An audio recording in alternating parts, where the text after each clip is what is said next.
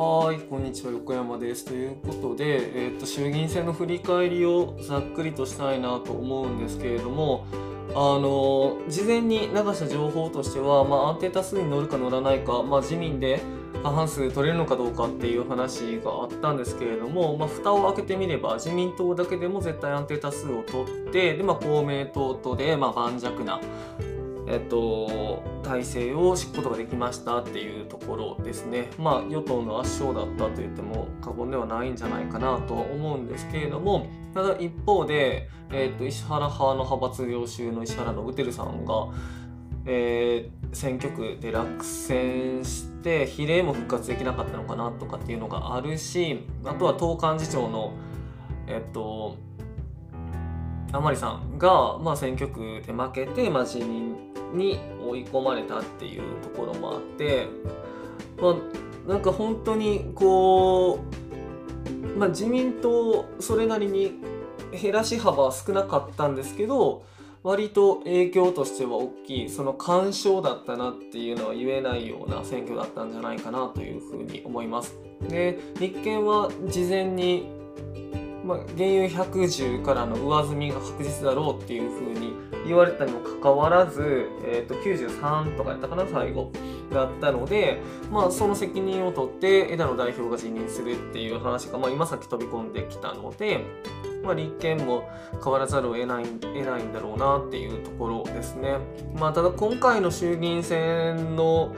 衆議院選あったんですけど来年7月にまた必ず参議院選挙があるわけで、まあ、そこに向けて各党がまどういうふうに動いていくのかっていうところですね。っていうのがポイントになってくるかなと思います。で総括としては、まあ、今回伸びたのは維新とあとは国民民主党と令和かなっていうところなんですけれども、まあ、令和は結構あの本当に1議席取れるか取れないかっていう争いで2議席獲得したっていうのはまあ迷惑心だったとは言えますし、まあ、国民民主党もあのそこまで立っていないとはいえ、まあ、小選挙区できっちり取ってきたっていうのは、まあ、あのきちんと各候補者に一力あるなっていうところは感じられるところかなっていうふうに思います。で維新さんはまあ前回の選挙が結構その希望政局でドカッと負けたっていうのがあったので、まあ、元に戻してきたっていうところはあるんですけれどもただその大阪で地方議員をしっかり増やしてで足元盤石にした上で、えー、まあしっかり今回の国政選挙戦ってきたっていうところであの、まあ、躍進もあの納得できるなっていうところですね。でただあの維新の場合って結構特殊事情があって大阪がかなり強い影響力を持っててでそれで国会議員のいる東京都っていう話になるので、まあ、そこのバランスですよねパワーバランスがどうなるのかなっていうのはちょっと気になるところですね。でまた代表選やるっていう話なんですけれども松井幹事長かな？は、えっと、今トップで松井さんがいるわけですけれども松井さんは、えっと、前回の都構想の、えー、住民投票で、まあ、負けた責任を取って今回の代表選出ないっていう話ですし、まあ、吉村さんも出ないっていう話をしてるので誰が代表になるのかなっていうところですよね。維新ってまあ実際今回もあの吉村さんの顔で勝ったみたいなところがあるのでそのまあコロナ対応で、どうしても首長があのだろうその露出も多くなるしで、まあ、安心感安定感、まあ、結果出てるっていう風に見えるから、まあ、そういう部分で、えーとまあ、吉野さんが評価されてでそれが維新の風につながったっていう部分もあるんだろうなっていうのを思うとじゃあこの先全国的に顔を売れる知名度の高い代表っていうのが本当に出てくるのかそこまで育てられるのかっていうのが結構ポイントになるんだろうなっていう気はしています。参院選が本当にこう試金石みたいな感じになるのかなっていうのは思ってますね。で繰り返しになりますけど、まあ、その東京のその国会とあとは大阪っていうところのバランスですよね多分その東京の方も力持ち出すと思うので、まあ、その大阪の方がそこのえっ、ー、と東京の人たちの首に鈴つけれるかっていうのが、まあ、ちょっとありそうな気はするなっていうところと、まあ、維新さんも政党として大きくなってきたので、まあ、その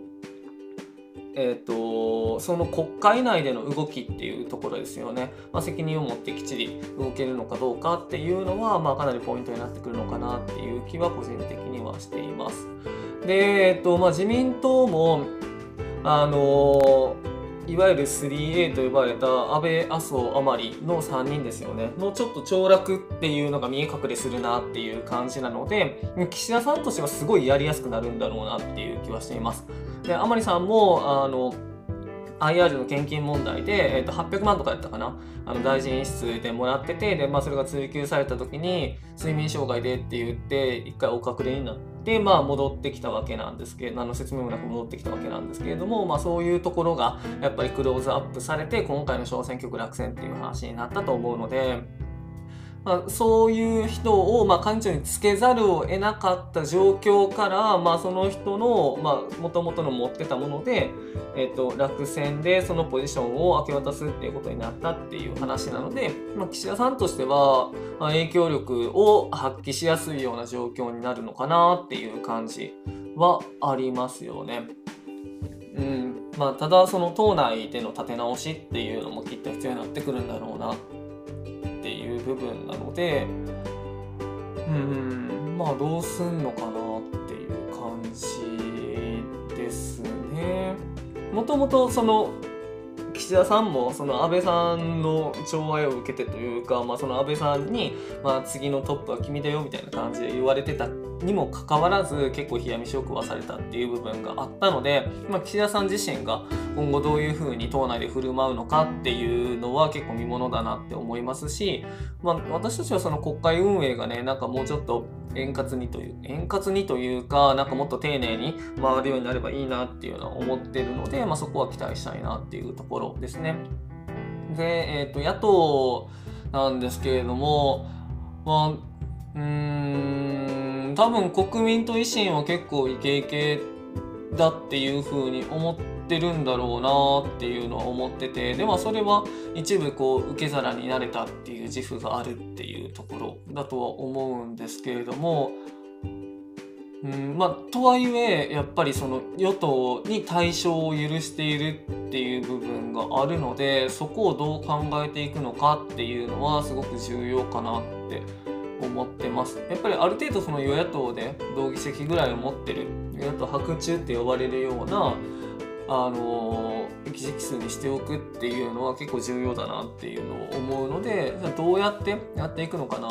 てなった時に、そこの戦略があるのかっていうのとあとはやっぱりその野党っ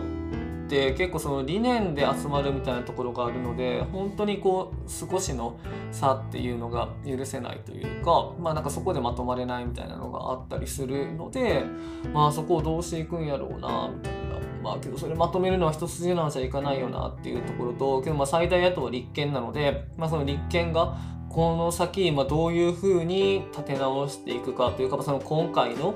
敗戦と言えると思うんですけど敗戦を受けてどういうふうな方向性を目指していくのかっていうところが今後のポイントになってくるかなと思います。まあ、とはいえ、この後特別国会が10日に、11月10日に召集されるっていう話になってるので、まあ、そこで召集されて、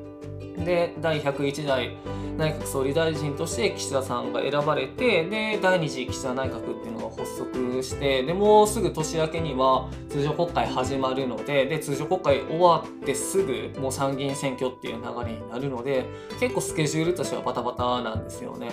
でその参議院選挙って、まあ、1回当選者は6年の任期があるので、まあ、その任期その参議院選でどれぐらい取れるかっていうのが、まあ、その今後の政権運営だし、まあ、あとはその野党の勢力だしっていうところにもすごく大きい影響を与えていくので、まあ、国会運営と同時に、まあ、その参議院選挙に向けた各党の動きそして綱引きっていうのが、まあ、これから活発になっていくんだろうなっていうところですね。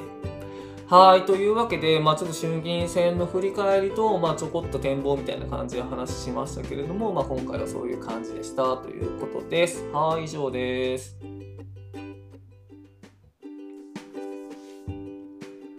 終わりました。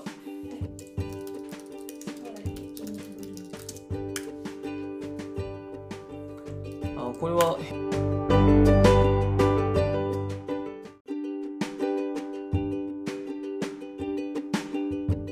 みません。話忘れてました。もう一個追加で野党共闘は効果があったのかっていう話が多分あの気になってる人もいらっしゃるんじゃないかなと思うんですけれども、まあ、個人的な見立てとしては効果あったよねっていうところ。ただそのどこまで効果があったのかっていうのは多分選挙区によって全然違うんだろうなっていう気はしてるので、まあ、そこの振り返り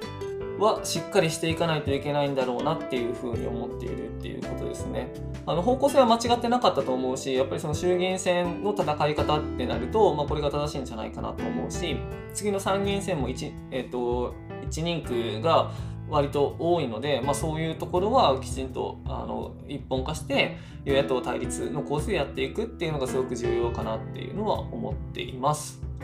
以上です。